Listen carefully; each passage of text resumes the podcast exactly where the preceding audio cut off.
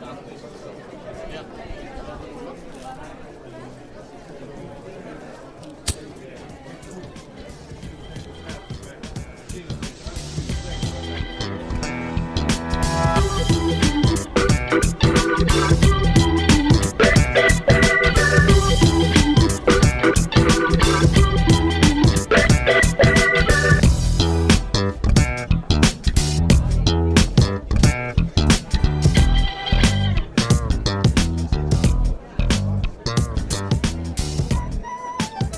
everybody, and welcome to the Deadhead Cannabis Show. Jim Marty here from beautiful spring day here in Longmont, Colorado. I've got my partner up in Chicago as we struggle to get through the C19 virus pandemic that is we're right in the middle of right now. Larry, how you doing up there in Chicago? Hey Jim, nice to hear from you. Uh, thank you. We're we're hanging in here on our um, shelter at home order, uh, which the governor has now extended in conjunction uh, with President Trump's declaration through the end of April. Uh, so, as I said to my wife today, we're all just starting to get to know each other. But um, you know, it's it's it's a good thing to do. And uh, for me, quite frankly, I've been very busy with all of this uh, application work we have going on here in Illinois. And I think I mentioned to you right before we started, Jim, that due to the uh, the ongoing nature of the pandemic, that Governor Pritzker has now this past Saturday signed an order for the second time extending our filing deadline it was supposed to be yesterday. It's now been extended to April 30th, uh, which I think gives everybody a little bit of breathing room uh, and uh, not all this concern that uh, yesterday we were all going to have to be in the post office lined up with each other, uh, waiting to send all of these in by certified mail, uh, return receipt requested. And for you deadheads out there, no three by five card necessary. But nevertheless, we, we now have our extension uh, which is good. I think gives everybody a little bit of breathing room. We'll get these things done. So it's just business as usual up here, but it is not a beautiful spring day. We're very overcast, very chilly, a little bit of rain in the forecast. So um, we're all staying inside. And uh, I just uh, keep getting by in my thoughts that you're sitting out there in the barn having a good old time. Yes. Well, I'm actually at my office today, and like I said, looking at a beautiful blue sky with white puffy clouds, but we have snow in the forecast. We might get six to eight inches on Thursday. So we shall see. Uh, that's springtime in the Rocky Mountains. Well, Larry, we are fortunate enough today to have some very impressive guests. We have Dr. Leslie Apgar, OBGYN, and her business partner, Gina Dubé. And they have a dispensary in Maryland called Greenhouse Wellness Dispensary. And they've also written a book recently called High Heals How Two Women Found Their Footing in the Medical Cannabis Industry. So, welcome, ladies, to our show. Thank you. Thank you for having us. Very nice to have you on the show. I, I chuckle when I hear the name of that book because I love the double entendre and I think it's great. Uh, and I look forward to having a chance to ask you about it in a minute. But what's what's so exciting about this is, is not only are you guys uh, on our show today and, and, have such great information to share with our listeners about uh, uh, what you have done, both in terms of your approach towards medical marijuana from a treatment perspective as well as from a, a business perspective. But uh, I'm sure Jim would uh, join me, and he and I have had this conversation before in saying that we always welcome the opportunity to have guests on our show who are women owning businesses in the industry. It still remains a predominantly male industry. And uh, the more women we can get into it, I think the better overall. I think that women tend to bring a different perspective than men. And I heard you talk on your show, whereas I think the implication, not to say the implication, but the uh, the idea is is that men certainly tend to walk around more talking about how strong the THC is. Where I think it's nice to have a little bit of focus on palliative uh, effects and uh, all the other benefits that can come out of it, especially when you start lowering that THC level and increasing the CBD level. Yes, and it's interesting because really the cannabis industry didn't get a great start and it certainly didn't get a medical start. It got a really recreational one. And so a lot of recreational myths still persists in this industry. And Gina and I really want to elevate it and make it more elegant and get whatever studies we can in place and really focus on the true medical nature of these compounds instead of just going with the old dogma. So it's um it's a challenge to get people to understand that THC is a very potent molecule with a very narrow therapeutic window, which means that too little won't work and too much won't work, and there's just the right amount. We talk about Goldilocks, and it's just right, and that level is potentially different from for everybody, but it's um, definitely part of our mission to try and educate everybody. That'd be a good name for a strain, Goldilocks. it would. Let me ask you this, if I can. Um, and could each one of you, uh, you know, just briefly tell us how it was that you, you know, came into the cannabis industry, and then maybe just as importantly, how the two of you found each other to be able to, to launch this business that you have. So Gina and I uh, were backdoor neighbors. Uh, I moved into the neighborhood in 2002, and Gina welcomed me by bringing me a freshly baked pie as apparently you do when you are from West Virginia. and so that's how I met Gina. And over the years, we became fast friends because we have absolutely nothing in common and are completely different with wildly different upbringings. But naturally, we became best friends.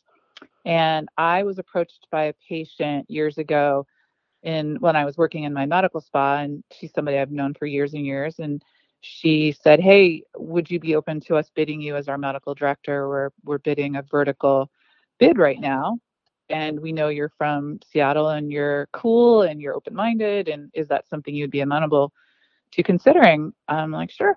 So then the conversation changed and it included the need for funding. And I said, Well, Gina has funding and she can certainly get us more funding. And she's also venture capitalist and a serial entrepreneur and probably somebody that we would want to partner with. But I said, Please don't get her on the phone with your guys out in California unless they're legit because Gina's legit and I don't want to waste her time. Um, please don't embarrass me. And she assured me that that wouldn't be the case so we got on a conference call after playing tennis because um, we're working moms and constantly cramming two things into one opportunity. So we were in the car together coming back from tennis and we got on the phone with uh, these guys in California. And Gina, I'll let you take it from here. Well, it was an interesting conversation. One of the things that I had asked them was, what's the return profile on the investment? And the guy said to me, Oh, honey, you would never understand the math. And I guess we looked at each other, both dumbfounded. And I said, No, no, I assure you, I have an engineering background and I've been a venture capitalist for a number of years. I- I'll get the math. No, no, we're not going down that path. And so, needless to say, Leslie and I looked at each other and said, Okay, we're not going to do this. By the time I got home and called Leslie, she was just pulling in her driveway. And I said, You know what? We can bid this our damn self. We don't need any help. We don't need anybody.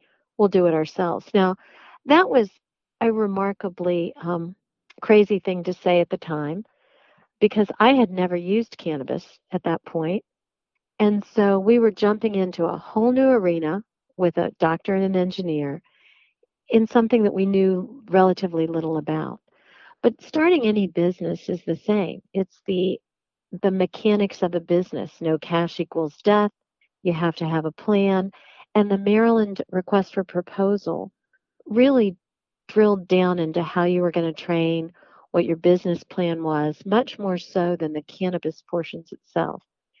So we wrote the proposal, all 600 pages of it, and tossed it over the wall. And a year later, shockingly, we were one of the highest scoring proposals that went in and we had our choice of any region we wanted because in Maryland you could only win one. So here we were looking at each other going, what are we in for now? And and to put that into a little bit of context, Gina had already been approached by other people within the cannabis industry and for whatever reason she had turned them down. So she already was tuned into this as an opportunity opportunity that she probably should consider. And I was becoming ever more disenfranchised with traditional medicine because it is all about profit over patient and it's becoming more and more impersonal. I'm supposed to have a relationship with my laptop computer in the room and put in codes and things and click boxes instead of really connecting and sitting with somebody and really seeing them and listening to them and truly being a doctor. And so that discontent had already started for me, which is why I opened up my medical spa in 2008. But the discontent was growing. And this opportunity, while terrifying to me, because my colleagues told me that I was throwing away my career and my reputation and potentially my medical license, and what the heck was I thinking? Um, it it did have a little bit more context than we just had this phone call and jumped in. But quite honestly, at the time, we just had that phone call and jumped in, and it was a big, giant jump. You have a re- retail location in Ellicott City, Maryland. Do you cultivate or do you simply buy and sell your cannabis? We simply buy and sell. In Maryland, everything's verticalized grow, processor, and dispensary. We have um, hopes to get a processor in later rounds, and we've also bid in other states. But in Maryland, we have the dispensary and then we have a second company called Blasiva, which manufactures a line of women's products that we designed specifically for ourselves. I see. So, so you purchase your cannabis from others? We do.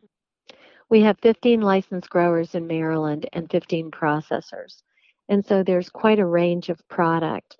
And in our dispensary, we carry about 300 different items um, flower, vapes, tinctures, gummies, pretty much the gamut because we deal with patients that have all different issues. Okay. And so, what do you look for when you're making your purchases? It's really a variety of things. Um, when we look at flower, we want a blend. We want some high THC, some CBD THC blends. We also want the different terpenes within the cannabis because, as you're aware, the terpenes are really the secret sauce. They're what make people feel different ways and different folks react differently. For vapes, we want to also the different range. We really focus on a lot of tinctures for our patients, especially depending upon their individual condition. So, what may be different in Maryland to your guys' states is that Maryland, for better or for worse, has been really strict about their testing requirements. And it of course, adds expense to the process. But they are really, really persnickety about testing and labeling so that if you go to some other states, you don't know what's in it. You might know what percentage THC or CBD or milligrams, but you don't have anything else. There's no other terpenes or minor cannabinoids that need to be on the label. So we're really lucky because we get COAs for all these different products and we get to dissect into the nitty gritty to select what we want so we can really offer our patients a full spectrum. And it's it's a lot it's a lot of detail but it's also tremendous. Very good. So you're on the front lines and you're seeing breast cancer patients postpartum depression opioid use uh, and abuse one of the things i always say is why would you take opioids when here in Colorado, you can smoke some of the best marijuana in the world. Uh, so tell us about that link between opioids and cannabis to get people off of opioids. So it's funny. Um, I just got the journal article today that we actually published a case report of an individual who used cannabis to come off of her opioids the second time she had a big surgery. The first time she had that surgery, or a similar surgery, it wasn't legal in Maryland yet. And the difference in her recovery is just striking. So, what we find is that cannabis potentiates opioids, which means that it, it makes them work longer and more effectively. And because of that, then the patient can use ever less or lower doses and less often and really get themselves weaned off quite effectively.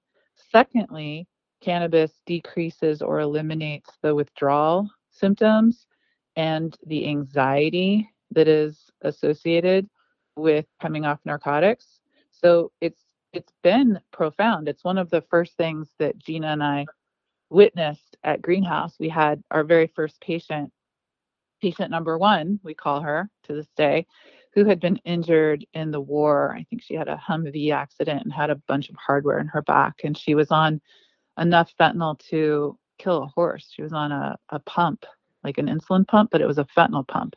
And she was also on morphine tablets, multiple, multiple tablets a day. And she was just, her life was ruined and she was just incapacitated and she was just waiting for us to open so that she could start the process. And in three short months, she was off everything. Now, I don't recommend that. That was not part of our plan for her, but she is such a a warrior and a hero. And that was just the beginning.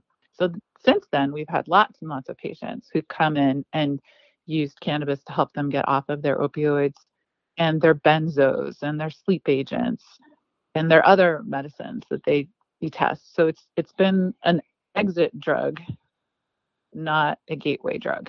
I, I was going to jump in and say I, I we love these kinds of stories, and to me, what's amazing about them uh, is that we hear the same story all the time. Last week on our show, uh, we had two gentlemen who were former special ops Marines, and uh, now that they're out of the service, uh, they've dedicated uh, their whole cannabis business for helping PTSD and and, and similarly helping uh, war veterans get off of opioids. But even before that, when I was going to conferences, the group Athletes for Action would always bring in former NFL players and former hockey players. And every single one of them tells the same story that you just told. But obviously, you're not all sitting in the same room coming up with the same story.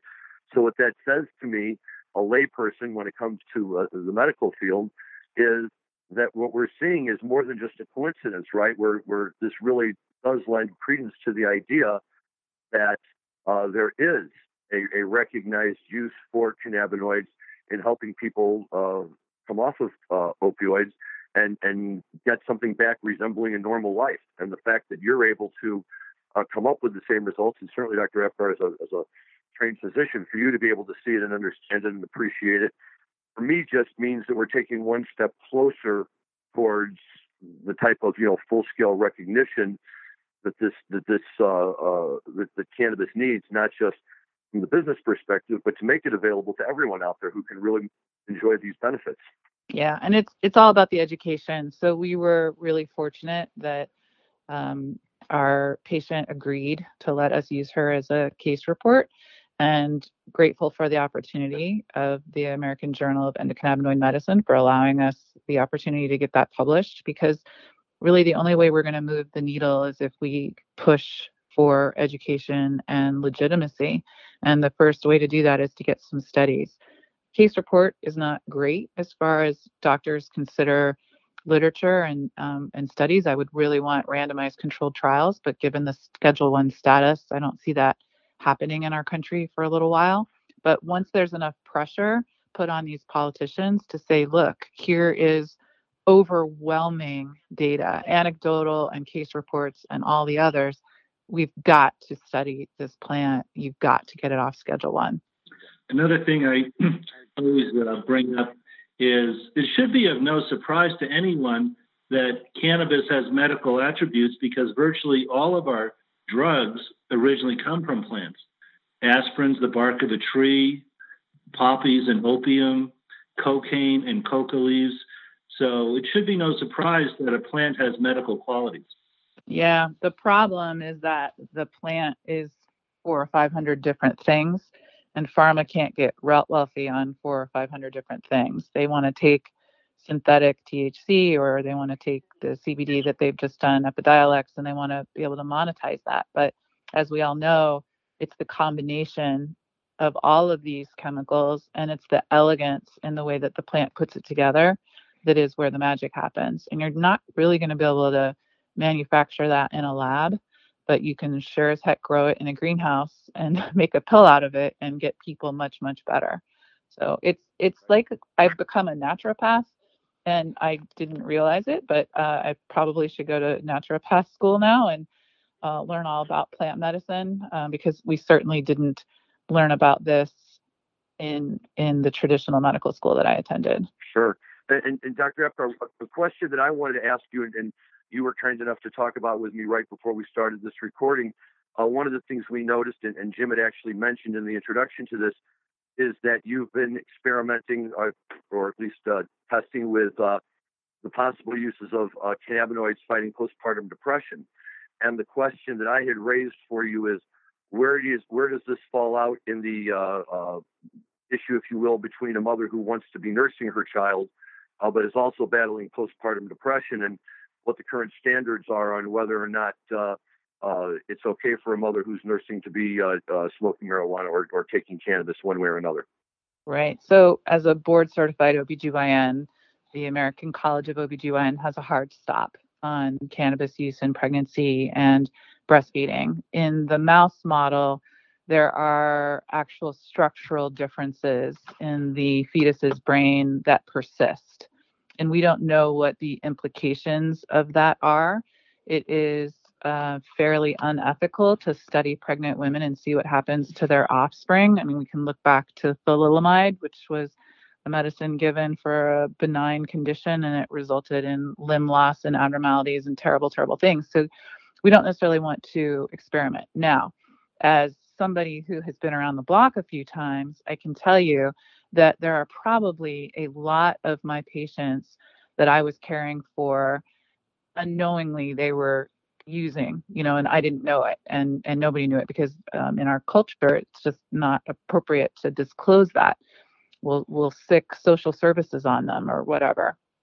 So i do feel that um, there are some medications that are deemed legitimate by the OBGYNs in the world.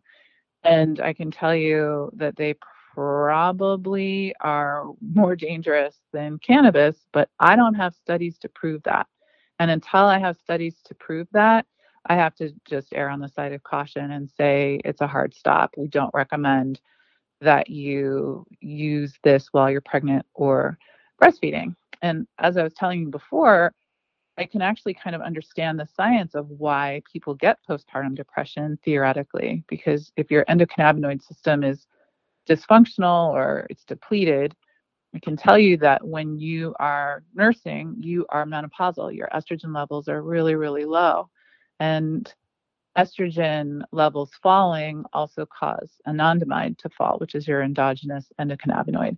So it makes complete sense that we should be able to supplement a, a breastfeeding mom with cannabinoids to make you know to to get the um, the anxiety to go away and the depression to go away.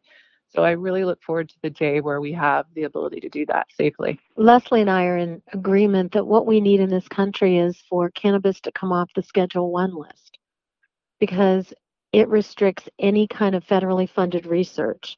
And so if we can move it to even Schedule 2, we can then start research and trials and the ability to get data that's not anecdotal. Yeah, but how how silly is it that I mean, what's Epidiolex? What did that get scheduled at? I, I hazard to even guess. And what about synthetic THC? That's Schedule Three. So how is schedule how how is synthetic THC a Schedule Three and the plant is a Schedule One? I just I don't understand. Well, because there is no one of the things that Jim and I try to avoid on our show is politics, but I can talk about this because this is political across the spectrum. I, I think that the, the, the government cover up of THC and marijuana and you know the, the the misinformation that's been spread religiously in this country for the last hundred years is you know maybe the worst cover up that we've ever faced because not only have lives been ruined by people going to jail over something they shouldn't be going to jail for Think of all of the people who have been denied an opportunity for the healthful benefits because, as you point out very accurately, we can't study it. So we, are we're in a horrible catch 22 where we say, well, we have nothing that shows us it's safe, but we're not allowed to test it to show that it's safe. So we're just going to let it sit here in limbo. And meanwhile, professionals such as yourself are out there in the field actually seeing the benefits that it provides. But no, you know, one doctor or even group of doctors can necessarily push that needle in the other direction what we really need to do, I think, is is to get our government leaders on board with us and change the nature of the message. And the more that they can hear about it from, you know, uh, uh, licensed and registered and respected healthcare workers, uh, certainly the better for all of us. Yeah, I love what you say. I love how you said that, and I agree completely with everything you said. And in fact, in the, last um, appendix of our book, I talk a little bit about the history of of cannabis in our country and actually human history and how we got to this place that we're in today. But it, it is an absurd story, and it would be fun to um, hang out uh, when COVID is over and have a drink and, and talk about all these things with you guys. But Love to. uh, yeah, it's um, it's a big problem. Gina and I definitely feel a responsibility to be the thought leaders and to be the ones leading the charge. And it is exhausting because we are pushing the rock uphill just like Sisyphus did. And it's it's hard to change the recreationally minded people that we are surrounded by, but we really want to legitimize this medicine and we'll publish it and we'll go on the Today Show and we will do podcasts and we'll talk to whoever and and really it's all about the education. So we're committed to it for sure.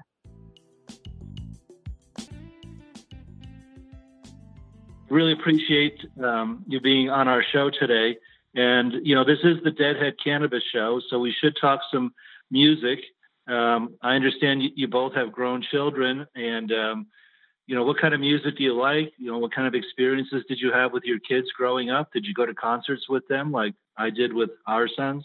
Well, we're really fortunate here in Maryland because we have Merriweather Post Pavilion that's just down the street, and we Merriweather Post. Love it. yeah, so we're able to see concerts all the time.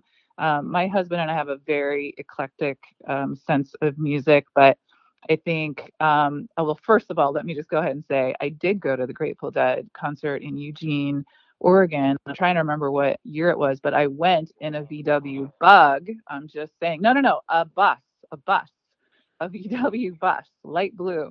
So, and I have my Birkenstocks and my tie dye from back in the day. So, yes, I definitely was part of that. I think Little Feat opened for him.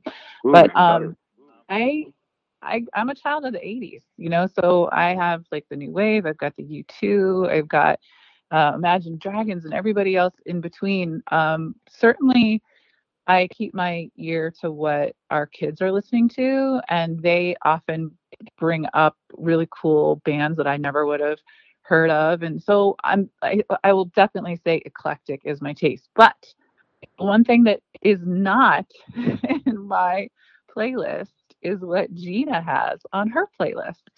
And I am definitely a country girl. I have listened to country music growing up in West Virginia through my whole life, and my children and my husband and I, we're country music fans. Zac Brown, Little Big Town, Lady Antebellum. You know, we'll go off radar a little bit, but not to the degree Leslie does. So, like in most things, Les and I are opposite on everything. Before we let our, our guests go, there is one last question I want to ask because we touched on it at the opening, uh, and I think it's important. Can you please just give us uh, and our listeners a, a, a two-minute summary and review about your book? What kind of brought you to to, to decide to write it? Um, you know where you've been going with it, and and the name, how you got the name, because we think it's great. Well, we really have been asked everywhere we go on how we got into this industry. And so, what we decided to do was really look back and give the chronology of how we got here with the pros and the cons and the good and the bad. And so, High Heals is a nod to being female in a male dominated industry and the fact that we have seen cannabis cure and change lives. So, the book is actually H E A L S. It walks through how we bid and some of the adversity that we encountered, like things that you wouldn't imagine the growers would sometimes sell to other dispensaries at half the price we got it at because the good old boys club was alive and well. And now that we do a significant enough volume, we have a seat at the table. But it was hard to get there. So High Heals walks you through that. It's basically a love letter or a cheer for anyone that wants to get into the industry and it's encouragement on that they can do it too. And where can you buy it? You can buy it on Amazon in paperback or in Kindle. And we also just released it on Audible. Oh, wow. So you can sit and listen to it in your car. And who who who uh, who was the narrator? Who was it? One of you? It was us. even better. Fantastic. Okay, well that's great then, because that yeah, that's I saw that and was reading about that, and and uh, you know I love your business and everything you're doing, but I I really love the fact that you took time to tell your story um, and get it out there because I think it is important for other people to be able to see it. Right? If, if you guys can do it, then you know hopefully others will draw inspiration from that, and we'll have all sorts of people getting into the industry. That's Yeah. what we're hoping. Mhm. Leslie and Gina, thank you very much for being guests on our show, and I look forward to meeting you in person someday, maybe on the uh, marijuana track, or maybe when I'm uh, in Washington D.C. lobbying Congress on marijuana issues.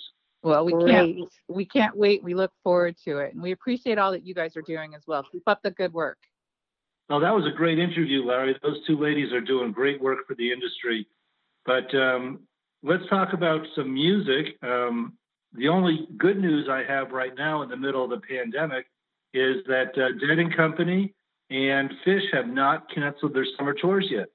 So let's hope they ride this out and uh, go on tour this summer. I'm definitely looking forward to the Dead and Company shows. I believe July 9th and 10th at Folsom Field to start the tour. Um, Phish has got a lot of shows lined up, including they'll be at Dick's on Labor Day weekend once again for the 12th year in a row. Um, what do you got, Larry? Well, you know, look, for right now, it's it's nice to have that out there as a possibility. If circumstances dictate that they have to change, then they will. But yeah, I mean, it, it, in any time, uh, it was always, you know, you you kind of get to these, you know, what I kind of call the dog days of winter, where it can't decide if it's winter, if it's spring, or it's what.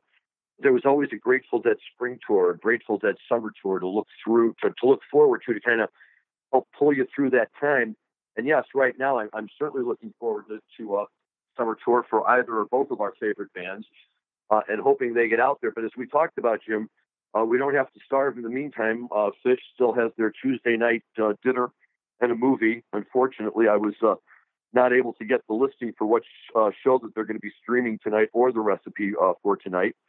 Um, but then I also discovered that on Saturday evenings, I believe at 7 o'clock Central Time, uh, Nug.net or Nugs.net is showing uh, Dead and Company shows. So this past Saturday night, they showed the uh, they aired the show from last year at Wrigley Field, um, and it's always one of my favorite shows that they play uh, to see because it, it was a great show and it was a lot of fun. But right at the very end of the second set, uh, they were playing Mama Tried, and Bobby was playing his acoustic guitar um, because he had switched over to acoustic at some point in the middle of the set for one of the songs they were playing. And they ended Mama Tried in a way that was really kind of sudden and and didn't really sound uh, sound all that great. But you know, if you've gone to Dead shows often enough, you know sometimes they end with a bang and sometimes they end with a dud. But all of a sudden on stage, you could see it. And now to be able to see the video and actually have a very close up up to the stage and see what was going on was great. And Bobby was all excited about something, and he he switched out and he put on his electric guitar and went around all the band members, and kept circling his finger around in the air, and went back out and counted it down three, two, one, and they jumped right back into the end of Mama Tried to the I turned 21 in prison, the last uh, last go through, and played it all the way through, and then they played it into a beautiful transition into Love Light, and then they they played Love Light to close out the show, and you know, I mean, come on.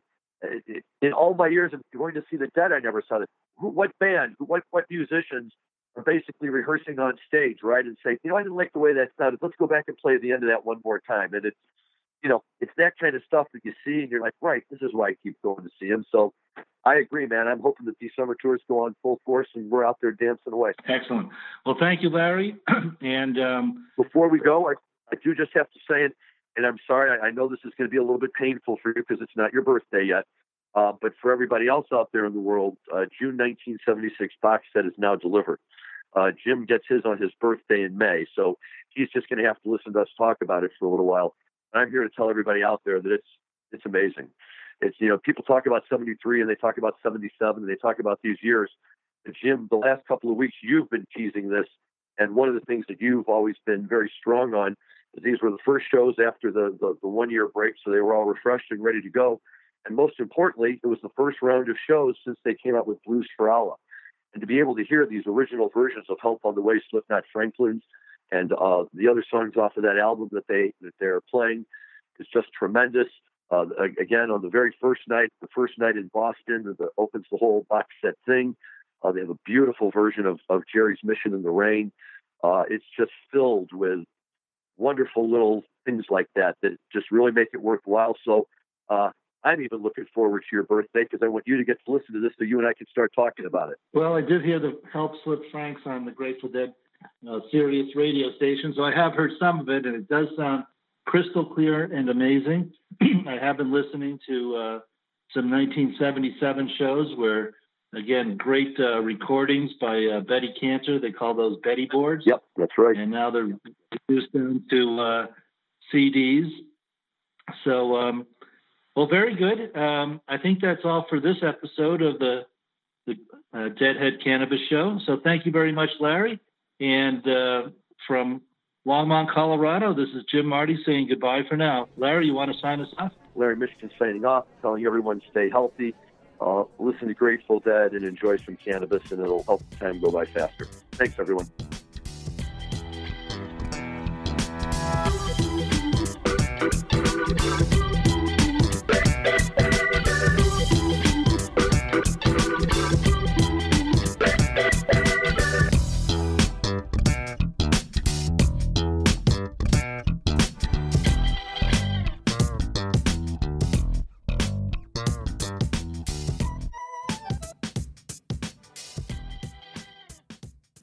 For listening to today's show. To check out more great cannabis podcasts, go to podconx.com. Here's a preview of one of our other shows. How do cannabis CEOs balance growth and optimization strategies? What is THCO, Delta 10, and CBNA, and why should you care about these minor cannabinoids? And why isn't the endocannabinoid system covered in medical school? Most people think they're up to date in trends in the cannabis industry, but they're about six weeks behind. Learn about what is truly next in the cannabis space by joining myself, Brian Fields, and Kellan Finney every week on the Dime Podcast and, of course, on PodConx.